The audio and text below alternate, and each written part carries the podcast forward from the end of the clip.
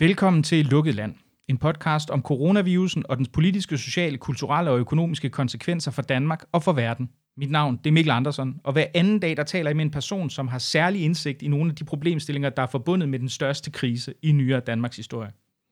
Og så vil jeg starte med at sige tusind tak til alle jer, der har øh, doneret til programmet i disse, også for freelancer, en, en lille smule udfordrende tider – og jeg vil sige, hvis man har lyst til at støtte programmet og værdsætter det, man hører, jamen så vil jeg opfordre til, at man går ind på lukketland.podbean.com, og podbean, det staves P-U-D-B-E-A-N. Og der kan man altså give en donation øh, via links når i højre hjørne, enten per udsendelse, øh, som altså bliver faktureret hver gang, der kommer en ny udsendelse ud, og der kan man vælge et valgfrit beløb, eller så kan man give et månedligt beløb, som så også bliver faktureret en gang om måneden. Tusind tak igen til alle jer, der har gjort det, og lad os så komme i gang med dagens program. Søren Villemos er, foruden en god ven, en af de journalister, der har fulgt coronaudviklingen tæt, og jeg taler løbende med ham her i programmet, hvor han sidst deltog for halvanden uge siden. Og meget er sket siden da. Tallene for indlagte og intensivpatienter i Danmark har indtil videre stabiliseret sig, mens det er gået en ganske anden retning ude omkring i verden. Ikke mindst i USA, Frankrig og Sverige. Og så har Danmark fået en strategi om genåbning, hvor børnenes statsminister Mette Frederiksen har bestemt, at det bliver børn i daginstitutioner og folkeskolens yngste klasser, der bliver de første til at komme ud i samfundet igen.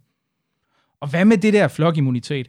Er Danmark gået væk fra det som mål, eller var det bare snak, og hvad er strategien egentlig? Alt det, der kommer vi til at vende i dagens program, hvor Søren også fortæller om en samtale med en ekspert fra et af de lande, der indtil videre har haft størst succes med at holde coronasmitten nede, samtidig med, at samfundet er forblevet relativt åben. Velkommen til Søren Villemos. Jamen, øh, velkommen til. Jo tak, jo tak. Øh, jeg sad og tænkte, øh, vi har gået ud fra, at du øh, så øh, pressemødet øh, i går aftes, øh, mandag aften, med lige så stor interesse, som, øh, som jeg gjorde. Så øh, kan du ikke lige fortælle mig, hvad er den danske strategi nu? Jamen, det er jo den grønne kurve. Det er den grønne kurve, men hvad betyder det? Jamen, det er der ingen, der ved. Altså, der er jo ingen, der, det er der, det er der ingen, der kan regne ud. Der er ikke nogen, der, der, der ved, hvad den grønne kurve er. Altså, at det er, at det er jo ikke flokimmunitet, siger Mette Frederiksen. Til gengæld er det den grønne kurve. Men er det så inddæmning? Altså det er jo, de fleste er enige om, der er de to grundstrategier. Ikke? Enten så lader man ligesom virusen rulle hen over landet i et eller andet tempo, som man kan følge med i, eller også så forsøger man at stoppe den. Ikke? Det, er de der, det er de to grundstrategier. Ikke? Det er ikke den ene, men er det så den anden? Altså er det så inddæmning? Jamen det ved vi heller ikke, det fik vi heller ikke at vide. Øhm, der var nogen på pressemødet lagde jeg mærke til, at øh, Magnus Heunicke, at det var ikke så mange, der lagde mærke til det, men han ville præsentere en ny app, som skulle hjælpe øh, med, altså med, øh, han var ikke konkret omkring det, men jeg går ud fra, at det er sådan en kontaktopfølgings... Øh, Ja, jeg tror faktisk ja. godt, jeg ved det, for jeg hørte det indslag om det i P1 på et tidspunkt. Det, det, det er sådan en Bluetooth-baseret app, hvor man sådan ja, anonym skal kunne se, hvem, hvis der er en, der melder ind, som bruger appen, at hey, jeg er blevet smittet med corona, så får alle, som har den app, som har været tæt på vedkommende, også på tilsvarende anonymiseret vis en besked om, hey, du har altså været tæt på en, der er corona, så det kunne måske være en god idé at gå i karantæne. Det var i hvert fald sådan, som jeg umiddelbart forstod, ja. øh, forstod altså, systemet. man kan sige, det, det, der peger i retning af, at vi har, at nu har en inddæmningsstrategi, det er, at der kommer den der app. Altså, at nu skal vi se at følge op på, hvem er blevet smittet, og hvem har de været i kontakt med. Og så sagde øh, Kåre Mølbak, øh, at nu skulle vi have meget mere flere tester, vi skulle være mere sådan, lægge nogle forskellige teststrategier, og vi de også vil overveje karantæne. Men det, der så peger i den anden retning, at vi stadig kører med en flokimmunitetsstrategi, det er det der med, at vi begynder at åbne skolerne, og at Korp Mølbak nu åbens, altså siger, at vi havde faktisk havde det der, en neg- altså ikke negativ, men vi havde en reproduktionsrate af virusen, og det ved jeg ikke, om lytterne nok forstår det, der hedder en R0, altså hvor meget, øh, hvor mange man når smitte, for man selv får smitten, til man bliver rask. Ja, man kan, man kan sige, grundlæggende, grundlæggende set, så kan du sige, hvis det skal være meget for simpelt, hvis den er over 1, så stiger, så, så smitter hver person, der er smittet, smitter mere end en person i gennemsnit. Hvis det, og så vil, så vil smitten i samfundet stige. Det kan være hurtigt eller langsomt, men den vil stige. Hvis den er under et, så vil den langsomt eller hurtigt, alt efter hvor lavt tallet er, så vil den så falde, ikke? Præcis, og det han sagde, det var sådan, at vi har en negativ øh, R0. Ikke? Det betyder faktisk, at hvis vi bare fortsætter som nu, så vil virusen faktisk forsvinde i Danmark på et eller andet tidspunkt. Altså, ja, politikken kan jeg se, har, har, har, I, en, uh, har I en, uh, en artikel i dag, hvor de forsøger ligesom at udlægge, hvad der bliver sagt. Den er, den er meget fascinerende. Øhm, der har de sagt, at uh, ifølge deres eksperter, så vil den forsvinde i løbet af 4 til seks uger. Det er det. Altså, i princippet kan vi bare fortsætte med det her, og så har vi ikke noget coronavirus. Men så vælger vi så alligevel at åbne skolerne, og så vil den stige, og så vil smitten sprede, og så er det, man tænker, Men hvorfor gør man dog det? Altså, det er fordi, man gerne vil have, at smitten skal stige. Altså, det er det, det, er det jeg ikke forstår. Altså, på den ene side lægger man op til, at man skal teste mere, man lægger op til, at der skal være kontaktopfølgning, man lægger op til, at måske skal være karantæne. På den anden side, så går man bevidst ud og laver politik, der får flere danskere til at blive smittet. Og det er derfor, at jeg ikke aner, hvad den grønne kurve er for en strategi. Mikkel. Jeg ved det simpelthen ikke. Nej, altså, jeg aner det ikke. Nej, altså jeg, jeg må jo indrømme, når jeg ser på den så, og det kan jeg jo se flere andre eksperter, også nogen, der er tilhængere af det, vi kalder flok-immunitetsstrategien. Men man må endelig ikke kalde det en strategi, fordi det er ikke en strategi, det er et mål, det er en meget vigtig semantisk distinktion. Men okay, fair nok. Øhm, øh, nej, jeg vil bare lige sige, skyde at sige, det er en ren dansk ting, det der. Altså ude i udlandet, når du taler med eksperter, så taler de om det som en strategi. Ja, ja, ja, ja, ja det er også, jeg, jeg, jeg, jeg, jeg, jeg tager det ikke så alvorligt, men, men Mølbak går meget op i, han bruger det som et mål, og det kan jeg se, det, det er flere andre. Og Så det er også fint nok, men, men pointen er bare, jeg tror, at de fleste vil se det som, hvis man har det mål, at øh, tilstrækkeligt stort andel af befolkningen skal være smittet så, gennem, med coronavirusen, så du opnår flokimmunitet, så er der så nogen, der vil kalde det en strategi eller et mål. Men anyway, men, men i hvert fald... Jamen, jeg, ja, altså men, alle men, de andre pressemøder, jeg har set, det har, der har jeg jo, altså med, med, statsministeren, der har jeg jo ligesom kunnet tænke, okay, nu er der en kurs, den forstår jeg. Det er det første pressemøde indtil nu, hvor jeg, som jeg, hvor jeg simpelthen ikke forstår, hvad der sker. Altså, jeg, jeg aner ikke, hvad der foregår. Altså, det, det kan jo siges, at, at, at, og det ved jeg ikke, altså for lytterne, men, men vi to sad jo, altså vi sad jo på, på, på, på, på, på Messenger i går og brugt altså en time, halvand, to timer måske på ligesom at udlægge den her tale. Altså det, det føltes lidt som, jeg tror, det måske var at analysere budskaber, der kom fra Kreml, sådan tilbage i 80'erne eller 70'erne, ikke?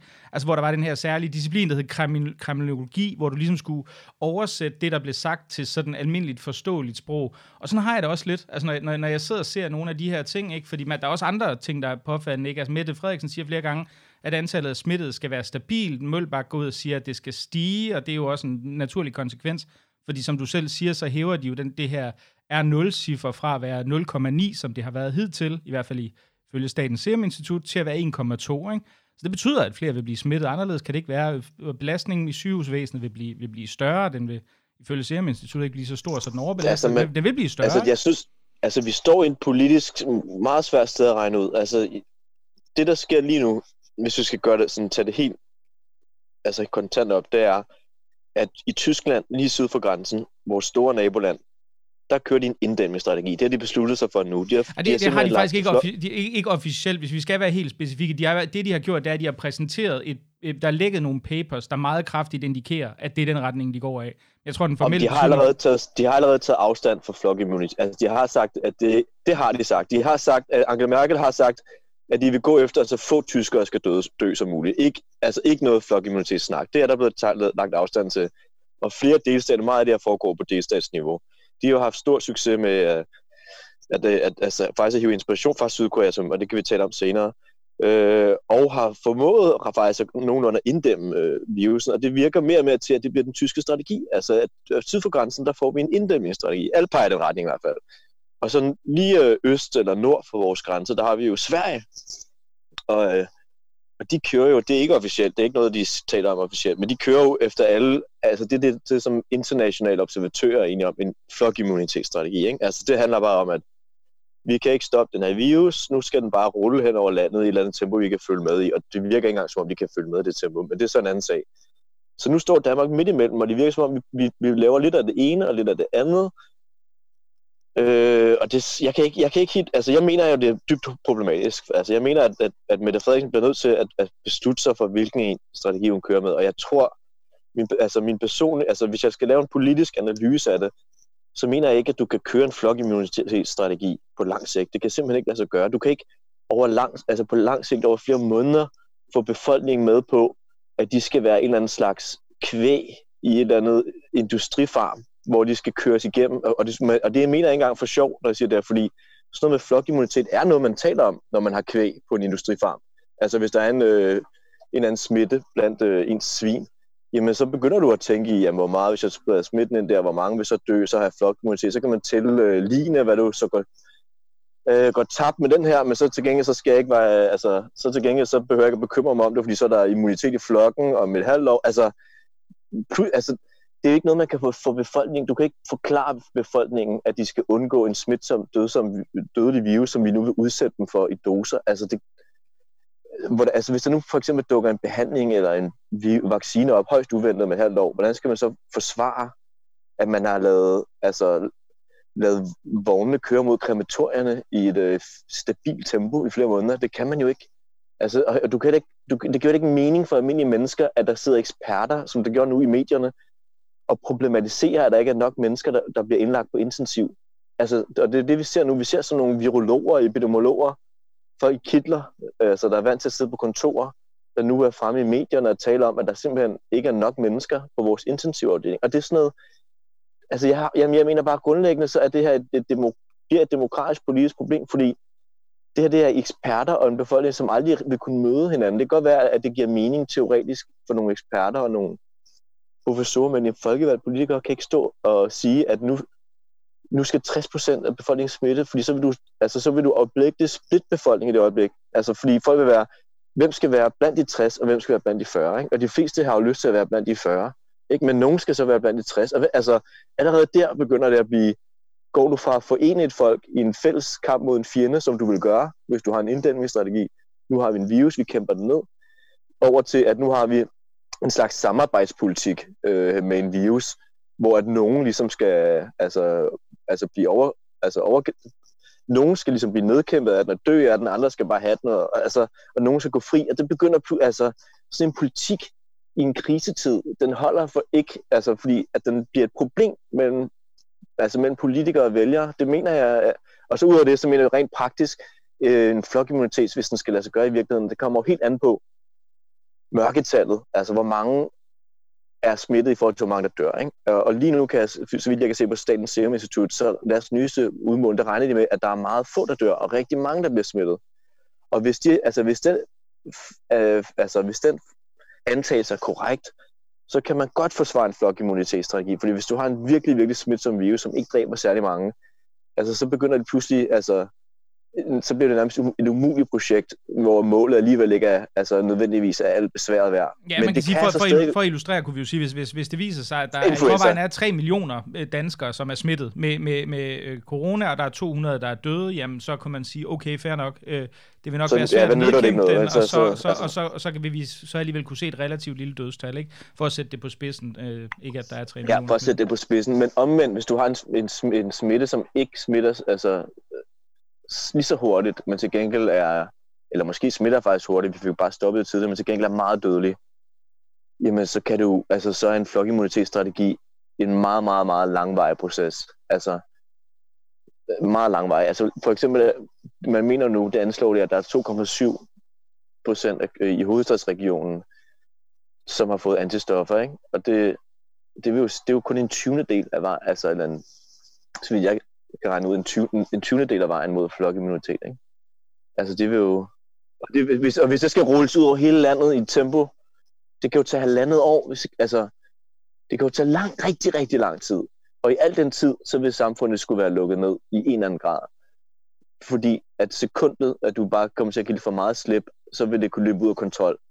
Og det er jo ikke en langvarig strategi. Jeg ved ikke, hvordan nogen har tænkt, at hvis, den, hvis det skulle være økonomisk, skulle give mening. Altså, der er også folk, der taler om, at det handler om økonomi. Jeg kan bare ikke se, hvad, hvad, altså jeg vil gerne se det regnestykke, der siger, at det kan betale sig økonomisk, at en dødelig smitsom virus sprede sig i samfundet mega hurtigt. Det, det, eller bare, altså, det, det har jeg bare, jeg vil gerne se det regnestykke, hvor det giver mening, fordi jeg, jeg er ikke økonom, men mit umiddelbare bud vil være, at det nok er bedre økonomisk, som, som vi sagde før, måske bruge 4-6 uger, for smitten stoppet, og så kunne åbne mere. Altså, men, men har argumentet, har, smitte. Men har argumentet jo altid været fra, fra, fra Mølbak og, og mange af de andre, altså det må vi jo sige, det er jo en, en omfattende hvad kan man sige, de fleste af de medielæger, som man ser i det danske landskab, det, det, det ser lidt anderledes ud internationalt, men de fleste, de, de er, jo, er jo relativt åbne omkring, jamen øh, selv hvis, hvis, hvis det kan være, øh, både Brostrøm og Mølbak kan være lidt øh, øh ulimundagtige på det punkt, men de fleste andre... Øh,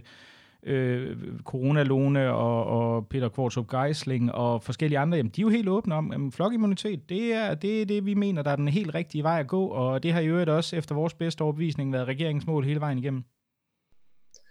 Jamen altså, som sagt, altså, det, man, altså, jeg mener, det, det er et kæmpe gamble, altså, og det kommer helt an på, hvad det er for en virus, vi har med at gøre. Og det eneste, jeg ved med sikkerhed, det er, at vi ved stadig meget lidt om, hvad det er for en virus, vi har med at gøre. Det ved jeg med sikkerhed. Altså, det, vi ved ikke præcis, hvad det er for en virus. Og hvis du ikke, og vi, men hvad vi til gengæld ved, det er, at vi har ikke nogen behandling, og vi har ikke nogen vaccine. Så at lade sådan en virus slippe løs i et samfund, og tænke, at der er styr på det, det vil jeg, det vil jeg mene er, det, det er et kæmpe gamble. Og jeg, jeg ved ikke, om det er det, vi gør nu. Altså, som sagt, jeg ved ikke, hvad vores strategi er. Jeg kan ikke finde hoved eller hale i det. Men jeg vil mene, flokimmunitetsstrategien er som udgangspunkt demokratisk problematisk. Altså, du kommer til at få et forklaringsproblem over for vælgerne, og du kommer til at splitte befolkningen, og det kommer til at blive, altså, du kommer til at skabe en tillidskrise. Du kan også allerede se nu, hvordan rigtig mange forældre ikke har lyst til at sende deres børn i skole, og nu begynder der at komme beskeder ud af, hvis man ikke sender sit barn i skole, jamen så tæller det som fravær og sådan noget. Altså sådan, så pludselig altså, så tænker folk, jamen skal, altså, fordi vi ikke har fået klart at vide, er det, er det, er det fordi, det skal være smittekilder? Altså, sender nu mit barn ud i et eller andet altså, virologisk øh, eksperiment? Eller hvad er det, der sker? Altså, jeg synes ikke, at øh, man føler sig sikker eller, eller tryg på, hvad, hvad fanden det er for en kurs, vores land har lige nu. Og jeg synes, jeg, vil, altså, jeg, jeg, jeg synes, Mette Frederiksen skulle vælge rent ud. Altså, skal vi vælge Sveriges vej, eller skal vi vælge Tyskland? Ikke? Altså, jeg, jeg hælder jo nok, som jeg ser nu, hvordan tyskerne har styr på det. Altså, så tænk, tror jeg, at vælgerne på sigt nok vil altså, se, hvad der sker i Sverige, og så se, hvad der sker i Tyskland, og så se, jeg tror egentlig hellere, at vi vil have Tyskland. Men, men man må jo sige, altså det, det jeg sidder og tænker, når jeg ser det her valg med at få børnene ud først, altså skolebørn, og jeg, og jeg kan sagtens se, der kan være økonomiske rationaler bagved. Jeg skrev ikke over, det, det, det synes jeg var lidt tvivlsomt, men det, der, der er en masse, der, der siger, at det, det giver faktisk rigtig god økonomisk mening, og det anerkender jeg. Men man må konstatere, at det flugter godt nok også godt med, med en flokimmunitetsstrategi. Altså sådan helt banalt. Altså, fordi det, det er dybest set, det er dybest set det, de grupper, der bliver, og det er der jo ikke nogen tvivl om, som i hvert fald får størst, eller får mindst konsekvenser af at blive inficeret med virusen. Og det vil jo være i overensstemmelse med en, en hvad kan man sige, en styret retning hen mod et mål om flokimmunitet, hvor man kan sige, ja, men, at der det, vil det... Men, men Mikkel, der vil jeg bare sige, at det vil også være en del af, af, af en inddæmningspolitik. Hvis du fulder op med, med tester, isolation og karantæne, øh, op, kontaktopfølgning, så altså, hvis du følger en, ja, ja. inddæmningspolitik, så vil du på et tidspunkt ja. også åbne op, og når du så åbner samfundet, så vil du også starte med lave risikogrupper, og det vil formentlig også være børn. Jamen, det, så selv det, hvis det, det var en inddæmningsstrategi, vil du også være skolerne, du, eller de mindste klasser, du startede med. Sandt, sandt, det er helt altså, enig med dig men, men pointen, er, pointen er bare, at vi har, vi har igen, ikke det, det, det, det er en fucking Rorschach-test, vi har med at gøre lige nu, Mikkel. Du kan læse flokimmunitetsstrategierne i det, ja. og du, alt giver mening du kan læse inddæmningsstrategierne i det, og så giver det også, altså, men, men som dog det er kun, nu, så aner vi ikke, hvad vi har for en strategi. Men, men dog kun delvis, Søren, fordi vi kan jo konstatere, ja, helt nøgteren, vi har ikke det beredskab. Vi har ikke et, vi har ikke et karantæneberedskab, vi har ikke et smittesporingsberedskab. Det findes ikke, men alligevel sender vi, alligevel sender vi børnene ud. Ikke? Så det, og det er også derfor, at Mølbak selv siger, at jamen, vi forventer, at det her, og der er også andre tiltag i, i åbningen, det skal også siges, ikke? men vi forventer, at det her det kommer til at øge øh, smitten fra 0,9 til 1,2. Ikke? Og det er det eneste, der tæller, det er det, der tæller stærkest imod inddæmningsstrategi, det er, at de øger er 0. Ikke? Altså tysk, ty, tyskerne har jo talt om, at altså, det hørte læste jeg, eller jeg ved ikke, om det var noget, der officielt, eller det var for et lækket øh, paper, eller hvad det var, men de taler om, at ambitionen er at åbne samfundet, mens R0 er Altså, der skal R0 holdes under 1. Ikke? Mm, altså, jo, det er deres ambition. Og det gør, det, gør, i øvrigt, i øvrigt, øh, det gør i øvrigt også vores, øh, i hvert fald ifølge Uffe Gardel, som plejer at have mm. rigtig godt styr på det, det gør vores øh, norske naboer i øvrigt ja, også. Ja, i Norge gør det også. Ja, i ja. Norge gør det det samme. Og, øh, og man kan sige, hvis, der, hvis, hvis det lykkedes, og man siger, at Danmark havde en flokimmunitetsstrategi, hvor, hvor smitten får lov til at spredes langt mere ukontrollabelt, så kunne det jo få nogle lidt uheldige konsekvenser, kunne det ikke det? Ja, men Mikkel, altså, jeg, vil, jeg vil sige, at min, min politiske analyse af alt det her, det er, at altså, jeg tror simpelthen ikke, at Mette Frederiksen på sigt kan gøre andet, end at ende op med at følge Tyskland og Norge.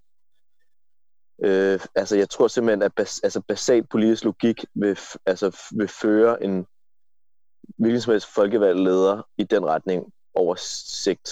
Altså, så det kan godt være, at vi lige nu står i et sted, som er lidt flokimmunitet, lidt inddæmning, men jeg tror over på sigt, så kan jeg ikke forestille mig, som sagt, jeg tror ikke, en flokimmunitetsstrategi overhovedet kan lade sig gøre i et demokratisk samfund på lang sigt. Øh, altså ved mindre du har at gøre med en, med en sygdom, som er relativt hurtigt overstået, ikke så særlig mange ihjel. Altså hvis det er en, der tager lang tid med en høj dødelighed, det tror jeg ikke kan lade sig gøre. Altså det tror jeg derfor så tror jeg, at det vi ser nu er en form for midlertid, altså et vadested. Altså vi har, altså hvor der ligesom sker en anden form for forhandling mellem den der hårde, altså relativt hårde lockdown, vi havde.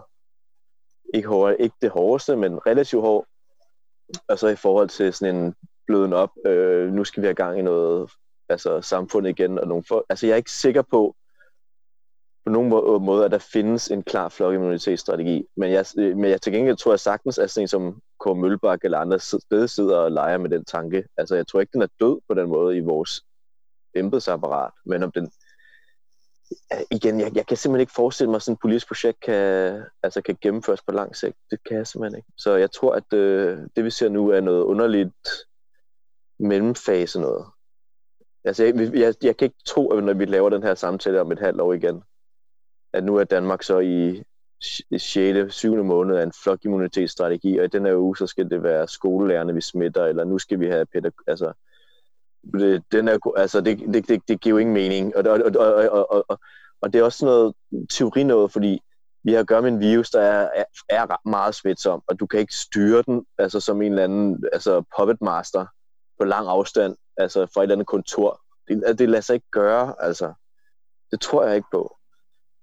Det, det bliver jo i hvert fald fascinerende øh, eksperiment at følge her over de, øh, de næste par 3-4 uger efter påske, ikke? For der får vi jo se, hvorvidt det kan lade sig gøre i forhold til skoleeleverne. Ja, ja, men, men igen, hvad så derefter, ikke? Altså, hvad så den næste øh, i befolkningen? Altså, problemet er, at du hele tiden kommer til at være en tilstand af mere, med, altså, mere, mere eller mindre lockdown, ikke? Altså, fordi så snart du åbner helt op, så vil det komme ud af kontrol, ikke? Så der vil hele tiden være, og, og, og så måske skal man lukke samfundet mere ned igen, hvis smitten pludselig stiger og sådan noget. Du vil hele tiden stå i den der underlige altså, situation, hvor, vi er, hvor virusen er vores fjende, men det skal også ligesom være noget, vi kan leve sammen med, og vi skal alle sammen have det, men vi skal også alle sammen undgå det. Og, altså, det, er sådan en, det bliver sådan noget komplet rodepolitik, øh, rent politisk. Så, og det, det tror jeg bare, jeg, jeg tror bare, når du har en national undtagelsestilstand, som den vi har i nu, så det eneste, der giver sådan politisk mening, der kan samle et folk over sigt, det er at have en fælles fjende. Og det er sådan ret oplagt, hvem den her fælles fjende er. Det er jo den fucking virus. Altså, så det, og, og, og det eneste, der kan give mening, der kan samle folk, det er, at nu skal vi ned med den her virus. Og det kan godt være, at, at, det, at vi ikke kan gøre det. Det kan godt være, at det ikke kan lade sig gøre, at Mølber har ret. At det ikke lader sig gøre at stoppe virusen. Men jeg kan bare ikke se andet end, at det rent politisk er det, man bliver nødt til at prøve. Altså, og så, så må, hvis folkeimmunitet så kommer, så kommer den imod vores vilje, om jeg så må sige. Ikke? Altså ikke, ikke som et andet noget, der, der sidder nogle øh, puppet master og, og, og doserer hen over landet, som om I er, ja, som sagt, kvæg på et andet industrilandbrug. Jeg kan ikke, det kan jeg ikke se for mig. Altså, man kan også sige, at der er sådan en gammel kommunikationsordsprog, der siger, at uh, tiltag, der ikke kan forklares, er det meget svært at forsvare. Ikke? Um, og det, det synes jeg også, man så i nogen grad udstillet på pressemødet i går. Ikke? Altså, jeg kan også se reaktionerne. Ja. Det er jo ikke kun os, der sidder her øh, øh, og er sådan lidt undrende. Altså, man kan jo se på sociale medier selv blandt folk, der har fulgt det her relativt tæt. Altså, der er der sådan undrende over, hvad, hvad var det egentlig, der foregår, foregik, og hvad er det egentlig målet er med det her på længere sigt? Hvad, hvad, hvad, nogen, hvad, hvad er det, man vil, ikke? Og det, det, det, det må ikke, det bliver, det bliver et større problem hen ad, hen ad vejen.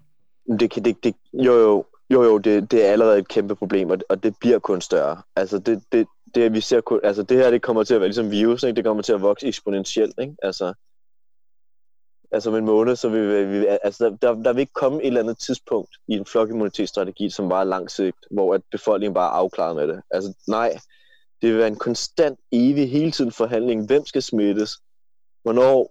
Og hvad efter? Og skal vi ikke bare lade dem dø nu? Nej, lad os, nu er det dig. Nej, jeg vil ikke smittes. Øh, hvad er vi i gang i? Altså, og, og politikerne kan ikke sige det klart, fordi ingen vil stå og sige, at nu skal din mormor dø, vel? eller nu regner vi med, at nu åbner vi skolerne. Hvis du for eksempel kigger på det sådan rent, altså metal, ikke? at du så dødeligheden for corona, coronavirusen, hvad den egentlig er for de der øh, 0 til 9 år, eller 0 til, eller 0 til 10 år, eller hvor meget det er.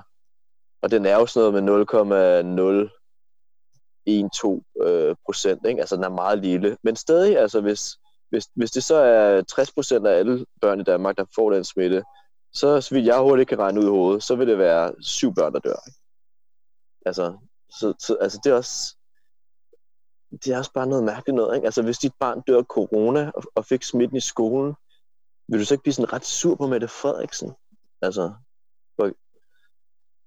det, det, det kunne jeg godt, og, og hvad vil Mette Frederiksen forklare i den situation? Altså, det kan jeg have svært ved at, altså, jeg ved ikke, hvad jeg vil sige som politiker. Altså, jeg vil, altså, som politiker vil jeg tænke, at jeg vil bare tænke, at, at, at det, det der det projekt, det, det er ikke et, man har lyst til at skulle stå og forsvare måned efter måned. Det er det ikke. Det vil jeg være. Jeg vil ikke, jeg vil ikke kunne stå, altså se, hvordan man kan stå på mål for det. Så jeg tror ikke på, at det er vores langsigtede projekt. Det kan godt være, at det er det lidt lige her og nu, en blandingsprodukt, med lidt, lidt tysk og lidt norsk, men på lang sigt, det, det ved jeg. Altså, men igen, det kan selvfølgelig også være, at øh, Mølbak har ret, og hele virusen faktisk øh, slet ikke er særlig dødelig, og vi faktisk bare kan lade den slippe løs, øh, sådan mere eller mindre hen over nogle måneder, og så er vi klar igen. Jeg tvivler bare på det. Ja, jeg tror, deres, deres scenarie, så vidt jeg har set, øh, der, der, der strækker de sig til med en udfasning hen ad november, ikke? Altså, men det er jo, altså, det er jo under en men det er også, tusind altså, det er også langt, ikke? Jo, jo, jo, jo. Altså, vi ved ikke, om den bøder, afbøder hen over sommeren, og så vender tilbage, eller øh, muterer, eller der er jo tusind forskellige varianter, der kan komme. Vi ved jo ikke engang, hvor meget, hvor meget øh, immuniteten, øh, hvor, hvor effektiv den i givet fald vil være, ikke? Så, men, men jeg tænker på, jeg tænker på de her, jeg ved, du også har siddet og kigger, du har skrevet om det tidligere i weekendavisen, der har du set på de her asymptomatiske mørketal, altså hvor mange mennesker, det var det, vi snakkede om lidt tidligere, altså hvor mange er det egentlig, som, som reelt bliver, bliver inficeret, øh, men som er asymptomatiske. Har du nogle opdateringer på det? Er der kommet noget nyt ud? Jamen altså, ifølge altså Statens Serum Institut, de har jo med det baseret på utrolig lidt data, så jeg vil være enormt forsikker. Jeg synes, det, øh, altså, de lægger meget store ting ind i relativt lidt data.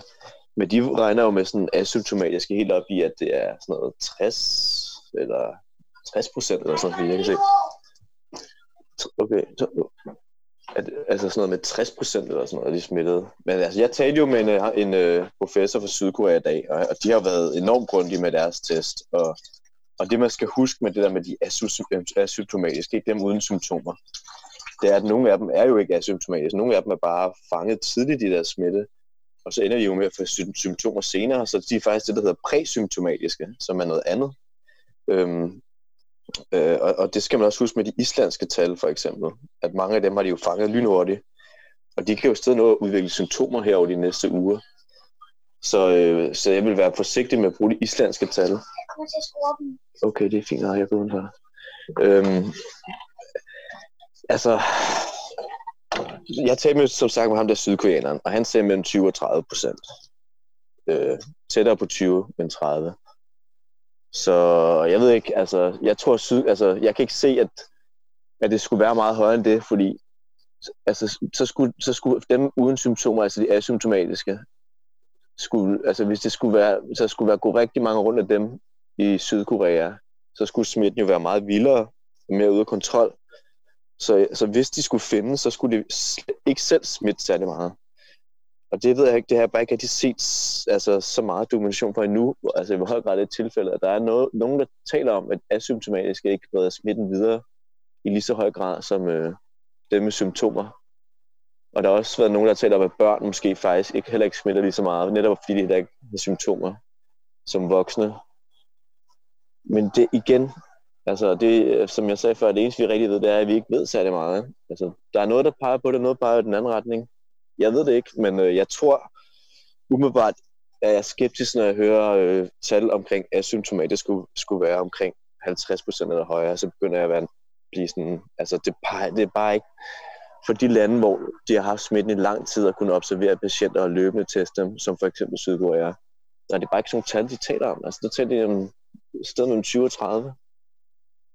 Og man skal huske, at det der det asymptomatiske tal er meget vigtigt, fordi, fordi at jo større det asymptomatiske tal er, jo større mørketal, ikke? Jo, jo flere går igennem, altså, altså bliver ikke opdaget og testet.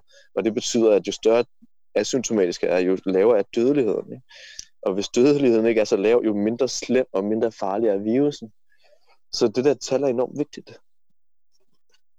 Men lad, lad os prøve at høre, du snakker, ja, som du nævner nu her, ikke? du talte jo med uh, Kim Woo-ju, som er professor med special i infektionssygdomme ved Korea University College of Medicine, og han er, han er en af Koreas, Sydkoreas førende eksperter i virusbekæmpelse og indsatsen mod corona. Hvad var det, du snakkede med ham om?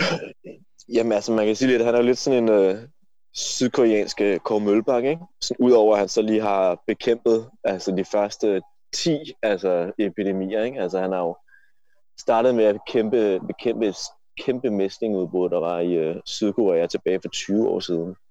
Eller inden da havde han også allerede kæmpet med nogle slemme øh, influenza-typer, asiatiske influenza-typer. Og den der mæsling, der udviklede han vaccinen Og så allerede sådan et par år efter, så kom SARS-epidemien, øh, som han også var med til at, at modarbejde. Altså senere så havde de øh, svineinfluenzaen i 2009, som han også kæmpede mod, og så havde han, øh, og der hvor han spillede den største rolle i Sydkorea, det var øh, MERS-udbruddet, som startede jo i Saudi-Arabien i 2012 og kom til Sydkorea i 15, hvor han ligesom var leder, altså og Sydkorea var et af de lande, der blev hårdest ramt her, øh, men hvor han, altså han var, med til, han var leder af dem, der taskforce, der skulle stoppe det.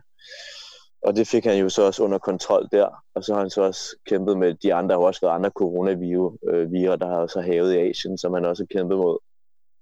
Og nu er han så her, øh, hvor han så ikke er leder af noget taskforce lige nu, men ligesom er sådan en uh, grand old epidemi, epidemi, epidemimand yeah, i, uh, i Sydkorea, ikke? Og, og, og i den her, under den her krise, altså udover uh, også altså, arbejde på vacciner og kigge på uh, altså patienter og lave undersøgelser, så er han i høj grad med til som at stå for kommunikation, fortælle om virusen ud af ting, altså holde de koreanske folk opdateret om, uh, altså, om, hvad virusen går ud på, så der ikke er noget fake news og ikke er nogen myter. Og ham talte jeg så med. Øh, og det, ja, han, øh, han, han, altså, han var meget interessant at tale med, meget sådan, klar i mailet. Øh, og han, øh, ja, vi talte jo også lidt om det med der flokimmunitetsstrategi, ikke? og det synes han jo, øh, altså, hvis, altså han er jo den høflige, en høflig øh, sydkoreansk herre, så han udtaler sig ikke helt så skarpe vendinger, men det var jo tydeligt bare, at man synes, det var det glade vanvid. øh, det, altså, han, han, altså, når han, og det han siger, det er, at, at coronavirusen er den sværeste virus af alle virer, han har kæmpet mod. Så, han, så er det simpelthen den sværeste at, øh, at øh, lave tiltag mod, altså forhindre og styre. Altså det er simpelthen den sværeste. Øhm, og ja, øhm, jamen det er fordi, at den er, for, det første er den enormt smitsom, og vi har ikke nogen vacciner af nogen art. Og, øh, og så har den det, der, det han kalder, den er two-faced, ikke? den har to ansigter. For alle under 60, så ligner den bare en almindelig influenza, ikke? og man kan tage den ikke særlig seriøst.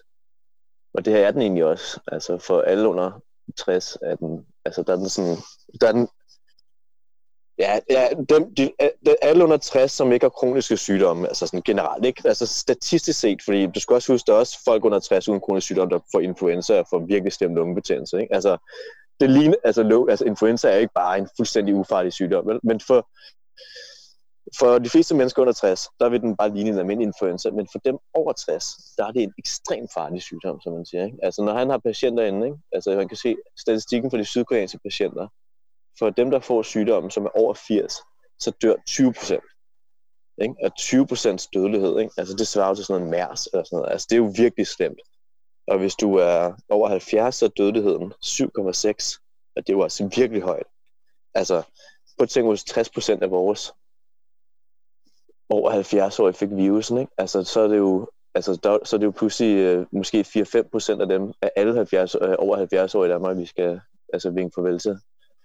Altså, det er jo skræmmende tal, ikke? Altså, og, hvis du er over 60, så er sandsynligheden for at dø eller dødsraten, hvis du får den, den er på 2%. Og så for alle under 60 der overordnet, så er den så cirka på altså en halv procent. Og nu taler vi om det, der hedder case fatality rate, ikke? altså hvor mange der er blevet registreret.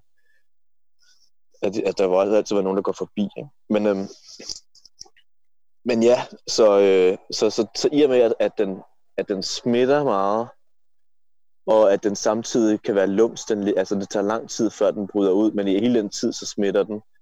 Og så, øh, når den så endelig bryder ud, altså, så er den mild for nogen, men ondskabsfuld og dybt farlig for andre. Ikke? Altså, altså den der kombination, og så der ikke er nogen vaccine, altså det gør bare, at det for ham er den set er den absolut største udfordring, han har set overhovedet.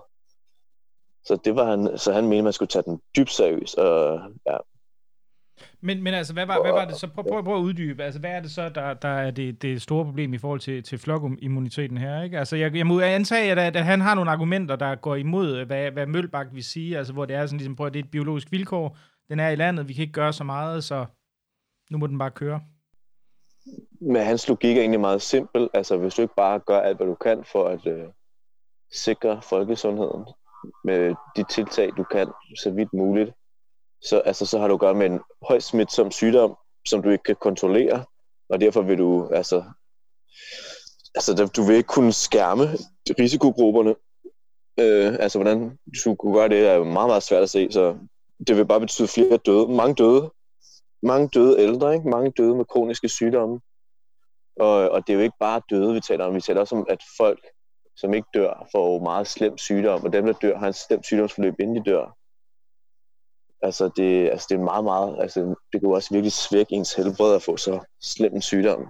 Og det, det er jo, udover det, er det også bare dybt ubehageligt at få ja, lungebetændelse, og ikke kunne få vejret og skulle lægges ilt og sådan noget.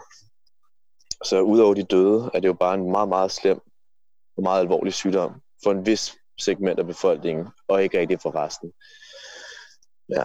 Men, øh, men som sagt, og derfor siger han bare, altså folk vil dø. Altså egentlig bare det, det altså det, igen, det er jo simpelt logik. Altså der vil bare være rigtig mange, der dør, som ikke behøver dø. Og det, og det synes jeg bare, altså det lyder bare på ham som, at det jo selvfølgelig er, op, er ens opgave som sundhedsmyndighed at, at, at hindre, at folk dør. Altså det lyder egentlig bare som om, det var sådan, han så det. Altså det, det er jo bare et, øh, et bundet opgave, ikke? Altså, hvad, hvad med de her, altså sagde han noget om, hvad, de, hvad, hvad det er, der, der er gået så relativt godt? Altså Sydkorea bliver jo øh, også mig og mange andre fremhævet som det her sådan lysende eksempel på, hvordan en, en ambitiøs inddæmningsstrategi kan fungere. Sagde han lidt om, hvad det var, der havde, der havde fungeret så effektivt? Jo, altså man kan sige, altså primært det, der har virket mest effektivt i lande som Sydkorea, det er jo, at de har været udsat for det her ting så mange gange før, så de er bare meget bedre forberedt dem, der arbejder med det, har, har mange flere erfaringer, øh, og befolkningen tager det seriøst. Øh, og der er altså planer, der ligger klar, der ligger masker klar, der ligger udstyr. Øh, du har folk, der kan finde ud af at lave kontaktopfølgning. Du ved, hvordan du skal isolere. Altså, og du tager virusen seriøst fra starten af. Du sidder ikke og brøvler om, at det er en influenza, som vi gjorde i Danmark i månedsvis. Altså, det sagde han jo også, en af de store fejl, der skete i Vesten. Ikke? Folk så diskuterede, at det skulle være en influenza-agtig smitte, ikke? og det mener han jo overhovedet ikke, det er. Altså, de har jo bare erfaringer med MERS og SARS, ikke? og alle mulige andre corona øh, øh, via, der også har været i deres område. Så det er det første. Ikke? Det første er, at de var bare bedre, altså bare bedre forberedt end nogle af os andre. Øh, men så, og så handler alting jo om, at man øh, skyder ind tidligt ikke? Øh, og konsekvent. Og det gjorde de. Og det kan man sige, det tog jeg jo så kørt for os. Så hvis du spørger ham, om Danmark kan gøre det samme som Sydkorea, så er hans svar, at det, det er det for sent. Altså, vi kommer ikke til at få en succeshistorie af Sydkorea. Det mener han ikke. Men, øh, men når man så spørger, hvad han så mener, skulle gøre, jamen så mener han jo stadig, at man skulle gøre det samme. Man skulle, altså igen, det er den samme gamle sang, når man taler med de her folk, der faktisk har arbejdet med de her epidemier i, i rigtig mange år. Altså, de siger jo alle sammen det samme. Ikke? Altså, de siger jo bare, jamen du skal identificere de smittede, du skal lave kontaktopfølgning, og så skal du isolere folk og så skal du lave, altså skal du lave hygiejneregler til folk, ikke? Altså, og der, du skal øh, altså der er det, og det var også en ting, han brugte meget tid, fordi han, det var tydeligvis et komplet mysterium for ham. Altså han fattede det ikke, hvorfor at øh, myndigheder i Vesten ikke anbefaler masker til folk. Altså han kunne simpelthen ikke forstå det. Og det jeg så sagde til ham, at øh, de, vores danske sundhedsmyndigheder siger, at der ikke er bevis for, at de virker, altså så, så var det tydeligt, at han, altså, at, altså det, han igen en høflig Sydkoreas herre, ikke? men altså, man kunne nærmest høre, at han tog sig til hovedet ikke? over telefonlinjen. Øh, det var jo fuldstændig absurd i hans øre. Altså, han, men så, og som han, han sagde det det meget, altså, i, altså, altså han sagde det meget overbærende, jamen, jamen, I havde jo heller ikke, I havde jo heller ikke øh, MERS øh, øh. Altså, I havde heller ikke aldrig oplevet SARS, så så det er jo nok bare derfor, I stedet går under tror det. Ikke? Altså, som han sagde til mig, for 20 år siden, der havde myndighederne også den samme opfattelse i Sydkorea. Ikke? Men ja, så kom SARS, så kom, kom MERS, så kom... Og så, altså, det er bare for dem, at det som at høre folk tale fra en svunden epoke, altså for lang tid siden. Ikke? Altså, at, at man overhovedet kan have den diskussion, finder han jo tydeligvis dybt useriøst. Øh, men ja. Men, men der er jo også... Så ja, han, ja og jamen, jeg, jeg, jeg vil sige, men der er jo også noget fascinerende ved, på en eller anden måde, at, at man, det virker som om, den, en stor del af den danske sådan, lægefaglighed virker i nogen grad uinteresseret i, hvad det egentlig er, der foregår, eller ikke, man kan kalde det uinteresseret, men i hvert fald ikke, ikke specielt interesseret i at overtage meget store dele af de ting, som, som folk, der tydeligvis har ekstremt godt styr på det, og har et meget veludbygget sundhedsvæsen, øh, faktisk er kommet frem til i de her lande. Ikke? Altså det virker jo, det virker som om, man har sådan en idé om, at, at, at øh, en masse folk i Sydkorea render rundt med masker, fordi, I don't know, de er overtroiske eller sådan et eller andet, ikke? Altså, i Danmark er det jo virkelig Ja, det er kultur som... eller eller andet, ikke? Det er deres jo, jo, kultur, præcis, altså. ikke? Altså, Det er høflighed. Det er ja. for at være høflig. Altså, jeg har aldrig hørt noget lignende. Altså, som om det er høflighed at gå med. Altså, altså jeg har jo også været i Japan mange gange. Og, de, og jeg, de, altså, i starten undrede jeg mig da også over, fordi jeg rundt med de der masker. Men altså, nu giver det jo geni, altså, fin mening for mig, ikke? Altså, nu, er det jo, nu synes jeg jo, at danskerne er skøre, ikke? Altså, nu er det jo omvendt. Men altså, jeg, hvis jeg skal forklare det der, fordi det er helt tydeligt, det er helt tydeligt, der er en eller anden form for vestlig faglig afgangs over for asiater, ikke? Altså, altså jeg, hvis jeg ikke, altså, jeg vil nærmest kalde det racisme, ikke? Altså, men jeg tror mere, at det kan forklares med, at det bare ikke er dem, vi normalt henter vores viden. Altså, vi har jo, man har jo de normale fora, hvor man henter sin viden og sin støtter sig op af lægefagligt. Og det har man gjort, og det gør man, og det fungerer jo fint i, i sådan normaltilstand og i dagligdagen. Men nu hvor vi så har at gøre med en helt særlig type lægefaglig viden, som handler om sådan noget altså pandemisk viden eller epidemiologisk viden, ikke, som er akut, altså er beredskabsbaseret, ikke, og handler om, altså hvordan du er hurtigt omstiller et samfund til at bekæmpe sådan noget, jamen så er der bare ikke noget at diskutere, så er det den lægefaglige øh, kompetence bare størst i Østasien, altså det er det bare. Altså det er bare den del af verden, hvor man har mest erfaring med det her og ved mest. Og, og, og der tror jeg bare, at at mange herhjemme simpelthen er for langsomme altså til at omstille sig rent mentalt til, at det nu er dem, vi skal lytte til. Ikke? Altså det er ikke dem, der skal lytte til, dem, der skal lytte til os. Altså nu er det os, der skal sidde ned og så tage imod. Altså, altså det er bare, det, det, det, det, jeg synes jo, det er jo latterligt, altså at Sundhedsstyrelsen nu i gang sætter et månedslangt altså test eksperiment, hvor vi skal undersøge, om mundbind virker. Altså, hvorfor kunne, de ikke bare, hvorfor kunne man ikke bare tage telefonen og ringe til Sydkorea Korea og høre, hvad de siger. Det, altså, da jeg spurgte ham, om der var bevis for det, så sagde han jo ja. Altså, der, er, altså, og der, ja, der er masser af beviser for, at mundbind virker. Der, øh, der, kom, altså, der var også et, et fint eksempel, øh, som jeg læste om fra Singapore, hvor hele familien, en hel familie havde været i Wuhan, og de alle sammen var blevet smittet på nær øh, da, datteren i familien. Hun havde ikke blevet smittet. Og det der eneste, der adskilte dem fra, fra de andre, de har været alle de samme steder, tilbragt alt tiden sammen det var, at øh, hun havde haft øh, maske på under rejsen. Det var det eneste forskel, ikke? at hun var ikke blevet smittet. Altså, det kunne man... Men, den, den, men, altså, den, hvis vi skal være færre, den vil jo nok henregnes til den mere form, sådan anekdotale form for bevisførelse, trods alt, ikke? Altså, den, den vi... mm, jo, men det er jo sådan nogle ting, man bruger lige nu. Altså, dem, altså, vi er jo i en akut situation. For eksempel er der også ting, der er også sådan et, altså man bruger sådan nogle enkelt tilfælde, altså til, hvor man lægger meget altså i, for eksempel øh, det der, en af grundene til, at man også nu er, er mere altså ved, eller man kan sige, den lægefaglige konsensus bevæger sig imod, at covid-19 smitter gennem aerosoler, ikke? altså at det ikke bare er tunge dråber, som vores sundhedsstyrelse har sagt, men det er altså de mindre dråber, de helt fine dråber. Ikke? Altså det, hvis man har set filmen Outbreak, altså der, der hvor at, uh, Dustin Hoffman siger, it's airborne, ikke? altså de der aerosols, de helt små, Altså, det, og de har nok ikke nogen større betydning, når man er udenfor i frit rum, men hvis du er inde i et lokale, så er det ikke nok at holde afstand og spritte hænder og sådan noget, fordi hvis du sidder i et lokale lang nok tid, og du taler, eller hvis du synger eller sådan noget, jamen så deler du de her, ikke? Og det har man for eksempel set i det kirkekor i Seattle, hvor 60 mennesker, jeg mener det var Seattle, øh, eller også hvor det var Washington State, hvor jeg mener det var 60 mennesker havde samlet, og de havde fulgt alle myndighedernes råd. Ikke? De havde alle sammen taget, selv taget deres sangtekster med hjemmefra, sprittede hænder, ingen rørte ved hinanden, alle var med flere meters afstand. Men så de så stået der og sunget i to-tre timer.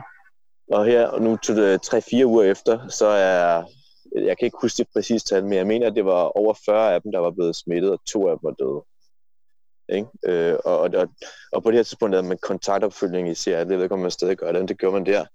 Og alle kunne spore tilbage til den der dag i den der skide kirke. Og, og der er jo kun én forklaring på, hvordan de er blevet fyser, ikke? så det er jo gennem det der aerosoler, ikke? fordi at der tunge, tunge dråber kan jo ikke rejse mere end to meter. Det er jo derfor, vi holder to meters afstand. Jeg tænkte lidt, jeg tænkte lidt på lige præcis det eksempel dengang. Øh, jeg, har også, jeg har også øh, øh fulgt det. Det var meget fascinerende og lidt, lidt urovækkende, men jeg kom sådan til at tæ tænke på det dengang, øh, der var et pres på, at man skulle åbne kirkerne her i påsken hvor, hvor det slog mig som, det vil jo ligesom være, hvis, hvis, det, hvis det er en mulighed, at det bliver spredt ekstra kraftigt gennem sang, Altså vi ja, kirkerne jo det i, i Danmark vil jo være måske et af de ja. ideelle steder, ikke? Ja. med en relativt høj gennemsnitsalder, kan jeg jo jeg ved sige. Ikke. Øh... Det, altså, I det mindste blev det stoppet, ikke? men det var jo det glade vanvid. Altså jeg ved ikke, hvem der fandt, der fik den altså, blødkogte idé at skulle åbne jeg tror, det var Dansk, Dansk Folkeparti, som faktisk fik Joy Mogensen til at overveje det i et kort øjeblik, men uh, så gik det, det gik så heldigvis over. Så. Ja, fordi havde vi gjort det, det spurgte ham der sydkoreanerne også, altså om vi nu også havde lukket kirker. Altså, var, jeg var sådan, jeg er alvorlig. Altså, fordi kirker, det fandt de jo lynhurtigt ud af i Sydkorea. Kirker er en særlig farlig smittekilde, ikke? fordi at der havde været den her øh, nykristne øh, sekt af en art, som havde mødtes i en anden øh, bygning i Seoul op på 6. sal, så vidt jeg husker, i et relativt lille lokal, hvor de har stået og sunget, altså igen stået og sunget i flere timer, og, øh, og det var så de her 30, altså 31 øh, kirkemedlemmer, der var blevet smittet, ikke? hvor den ene så slap, øh, blev overset og ender med at smitte flere tusind. Men, øh, men det var også igen højst sandsynligt også, altså har mange af dem nok også været blevet smittet gennem de der aerosoler, ikke? fordi de har stået og sunget i et lille lokale. Det er også igen, og det er det, han siger, det er derfor, at masker selvfølgelig er nødvendige, altså fordi at vi ved, at det smitter gennem berøring. Altså hvis vi nu giver en anden hånd, ikke, og du har haft dit hånd op i ansigtet, smitter den vej, øhm, så smitter det selvfølgelig på overflader, ikke? fordi gennem tunge dråber, ikke? hvis du sidder og hoster, ned dit computer keyboard, og jeg går ind og bruger det bagefter.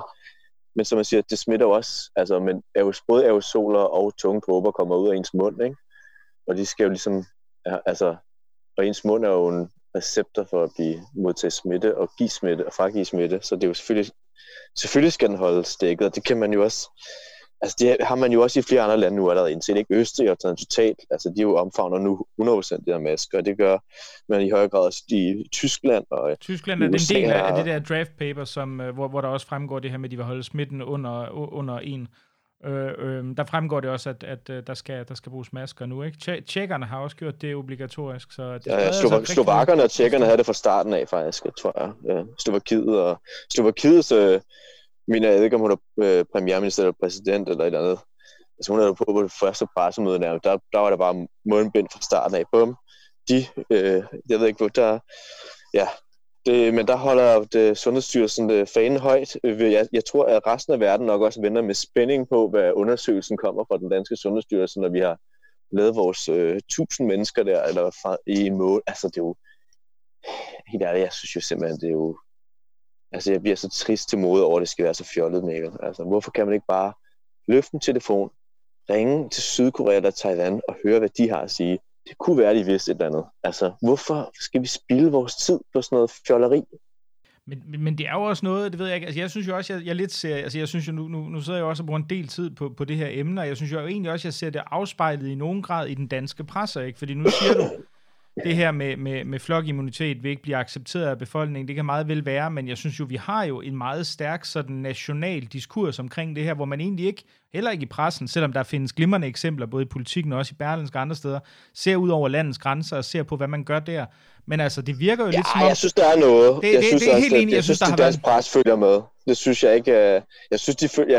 Jeg vil sige, der hvor jeg synes, Altså, jeg synes faktisk, at det danske pres har været gode til at, at, at skrive om, hvad der sker om verden, og også tale med internationale eksperter. Det synes jeg, men jeg synes også, at vores hjemlige professorer og læger, at der, især er der sådan nogle læger, der fylder meget, som jeg egentlig ikke mener har noget rigtigt. Altså, jeg, altså jeg synes, der er nogle, der er sådan nogle eksperter hjemme, hvor jeg hører dem tale, og jeg tænker, at jeg er ikke fuldt med. Altså, de siger ting, som er tydeligvis outdated, eller åbenlyst ikke bekendt med, altså hvor det er sådan folk, hvor de selvom de er professorer eller et eller andet, bare virker sådan om, de er sådan lidt dogne, ikke sådan rigtig, altså, ikke læser, hvad der sker, altså, fordi udviklingen er jo enormt hurtig nu, ikke, altså, altså, jeg har hørt folk, der, der skriver artikler og øh, øh forsvarer Sundhedsstyrelsens linje, og til syden er det, altså, virker som om, de ved rigtig meget, og så siger de, jamen, der er jo ingen eksperter, der, mod, der, mod, der modsiger Møllebaks fuck immunitetsstrategi, hvor jeg sidder, what? Altså, jeg har læst de første, altså, jeg kan ikke, ikke tælle, hvor mange, altså international, altså det er jo en kæmpe international debat. Jeg kan ikke tælle, hvor mange øh, altså amerikanske, øh, britiske, australske, sydkoreanske forskere, whatever, som, altså, som, som kritiserer den her idé. Altså, det er jo, altså, den er jo altså, et af de mest indflydelsesrige papers, der overhovedet kom ud, Altså, det var den der Imperial College paper, ikke, som vi også har diskuteret før, som, øh, hvor ham der Neil Ferguson var med til at øh, britisk epidemiolog. Mm, det var den, der ændrede strategien øh, i, i Storbritannien, eller i USA, mener jeg. Ja, og, og det paper var jo altså i den grad kritiseret flokimmunitetsstrategien. Ikke? Altså, så at man kan sidde i Danmark og sige, det er der ikke nogen eksperter, der er uenige i, fordi man ikke har hørt den danske sige, altså hvor man sådan, hele den internationale debat, altså det er også det, jeg ikke forstår, hvor Danmark, hvad udgør vi af hele verdens befolkning? En promille, ikke? Vi har en global pandemi. Altså hvorfor er det lige, vi tror, at vores eksperter på den her lille promille ud af hele verdens population er de bedste i hele verden? Altså det er de jo ikke, come on. Altså, der findes jo folk andre steder, der ved mere, ikke? Altså, så jeg, så, men jeg synes ikke, at den danske pres er så jeg synes, men jeg synes i det hele taget altid godt at følge med i, hvad der sker i udlandet, fordi der bliver godt, altså det er noget, der vedrører alle, og det bliver diskuteret i alle lande. Ikke? Og der er, der er dygtige forskere i alle lande, også meget dygtigere, folk med mere erfaring og dygtigere end dem, vi har i Danmark. Så ja, jeg ved, jeg ved det ikke, jeg tænker måske heller ikke så meget, fordi jeg synes egentlig, at, at særligt den, den trygte presse har været ekstremt dygtig til at kunne, netop at kunne finde de her udenlandske øh, eksperter og se på, på præcedens andre steder, hente holdninger ind udefra. Men jeg synes, når jeg, når jeg sidder og følger DR, det er særligt, Altså der synes ja, jeg egentlig, ja. der er der altså en tendens til, at du får en, øh, altså der, der bliver det fremlagt som om, altså af folk som Peter Kvartrup øh, Geisling og forskellige andre, altså som om, at Jamen, altså flokimmunitet, det er jo bare, det er jo den sundeste fornuft, du nogensinde har set. Ja, men jeg, prøver, altså, jeg forstår ikke, og, og det, synes jeg, det, synes jeg, det, synes, det, det synes jeg er ret vildt. Altså, det, det, må, det må jeg indrømme. Jamen, ham der, ja. jamen, jeg er helt enig. Altså, at høre ham der Geisling udtale sig om det her, ikke? Altså, altså, vi skal, altså, prøv at, nu han, altså, lige da det hele startede, at Danmark blev lukket ned, der stod han i, i, i mange minutter og sagde, at nu skulle vi ikke, altså, nu skulle man endelig ikke øh, synes, det var for vildt her, fordi det er jo øh, trods alt ikke meget værre end en influenza. Influenzaepidemien i 2017-18, den dræbte jo også 2.000 mennesker. Hvor, hvor, altså, det er jo sådan noget, altså man skal huske, det her, den, den her type retorik der, det er jo sådan noget, man, altså, det er jo nærmest, altså det er jo meme joke på nettet, ikke? Altså just a flu, altså typerne, ikke? Altså det er jo, altså jeg skulle sidde og høre ham tale om, at øh, nu skal vi også lige køre nogle flere mennesker ind på øh, Ja, vi skulle have gang i smitten, smitten. Det var sådan, det var. Vi skulle have gang Jamen, altså, i smitten, det, altså, at høre en læge tale om, at nu skal vi sende nogle flere folk på intensivafdelinger. Ikke? Altså, jeg, jeg, altså, jeg sidder bare og hører Dr. Død, ikke? og det sker med sådan en hyggestemme, altså med sådan en blid og rar, sådan venlig, altså, venlig attitude, midt på det, Danmarks Radio, ikke? og det hele har sådan en åh, nu, sådan dus med dyrene stemning, ikke? og så handler det bare om, at vi skal køre danskere direkte ud på, på, altså hurtigst muligt ud på kirkegården. Ikke? Altså, jeg synes, det er altså, dybt skræmmende. Altså, og jeg, for, jeg, jeg, jeg nærmest isnende. Altså, og, og, og, og, og, folk kan sidde og høre det der, og ikke få deres aftenkaffe galt i halsen. Altså, det må, jeg tænker på et eller andet tidspunkt, på et eller andet tidspunkt, så begynder folk at forstå, hvad det egentlig er, de hører. Ikke? Og så går det ikke længere. Altså, hvorfor skulle Moster, altså Moster Bente dø, ikke? Nå, jamen det var flokimmunitet. Nå, ja, okay. Jamen det kan nok op. Det er måske meget godt jo, fordi så et eller andet, altså det er jo ikke nogen, der kan forstå. Altså hvorfor skal min, hvorfor skal min, øh, hvorfor skal min bror med dårlige lunger, hvorfor skulle han dø? Nå ja, flokimmunitet, jamen den er også vigtig. Det, det var vigtigt. Det var, det var okay, Brian døde, fordi flokimmuniteten, den skal vi også ud. Altså, sådan fungerer mennesker jo ikke. Altså, det er jo kun teoretikere og det kan, altså, ja. Men, men, men gør det, altså, i, altså i, i Sverige, det I don't know, altså der er det jo, det kan jo godt være, at de ikke siger det helt så højt, men det har de vel også gjort rimelig meget mellem, mellem linjerne, den gode her, her Tegnell derovre, altså nu ligger de på hvad, 7 gange så mange døde øh, i døgnet som Danmark, hvis vi baserer det på det sidste døgn, lidt, lidt lavere ellers, men, øh, men i hvert fald en faktor på, på, på en del gange det danske dødstal som regel, ikke? Og det, jeg ved det ikke, det virker da ikke som om, der er sådan et øh, folkeligt oprør derovre. Øh, nej, men det er jo, en, det er jo en klassisk gåde for os, Mikkel. Ikke? Hvorfor, hvordan kan svenskerne finde sig i det? Ikke? Altså, altså, jeg ved ikke, hvis, jeg tænker også, at hvis det her det fortsætter i Sverige, så kommer du også et breaking point, hvor der er nødt til at ske noget politisk. Ikke? Øh, men, øhm, men ja, altså svenskernes kapacitet til selvbedrag også, altså den er jo uendelig, næsten. næsten. Men jeg er sikker på, at svenskerne kommer til at gøre det som i 2015 med flygtninge. De kommer til at skifte radikalt 180 graders kurs, og så vil de fremlægge det som om, at det var fordi, de gjorde det rigtigt hele tiden. Ja, det skal nok blive spændende at se. Jeg kom, jeg kom jo til at tænke noget helt andet. Jeg kan huske en af de første, jeg ved, det var over på en anden podcast, Udestuen, hvor vi engang sad og snakkede om, øh, hvor du havde en pointe med, at, at du mente, der på et tidspunkt var nogle af de amerikanske præsidentkandidater, der ville blive inficeret. Det er jo så ikke sket endnu, hvad vi ved af i hvert fald. Men, øh, men altså, det er jo så sket med, med, med Boris Johnson i, øh, i Storbritannien, må man sige. Han, ja, men altså alt, helt før der vi overhovedet fik nedlukning af Danmark, så der så, så jeg jo på Twitter, der blev jo meget udskældt, ikke? fordi jeg blandt andet spekuleret i, at øhm, altså om Trump og Biden overhovedet vil være i live til valget til november. Ikke? Altså, altså chancen for, at de bliver smittet er store. De er med, altså i risikogruppen begge to man skal ikke, jeg ved godt, det er skørt, men det kan ikke udelukkes. Men det viser sig så, at, øh, ja, at det blev Boris Johnson, der blev først ramt. det, altså, det er jo... Altså, jeg har da også lidt sådan, må, må det så der, at den sidste del af den politiske elite sådan, hen over Europa begynder at fatte, at det går, altså, det, altså prøv at høre, hvorfor dør, døde Boris Johnson?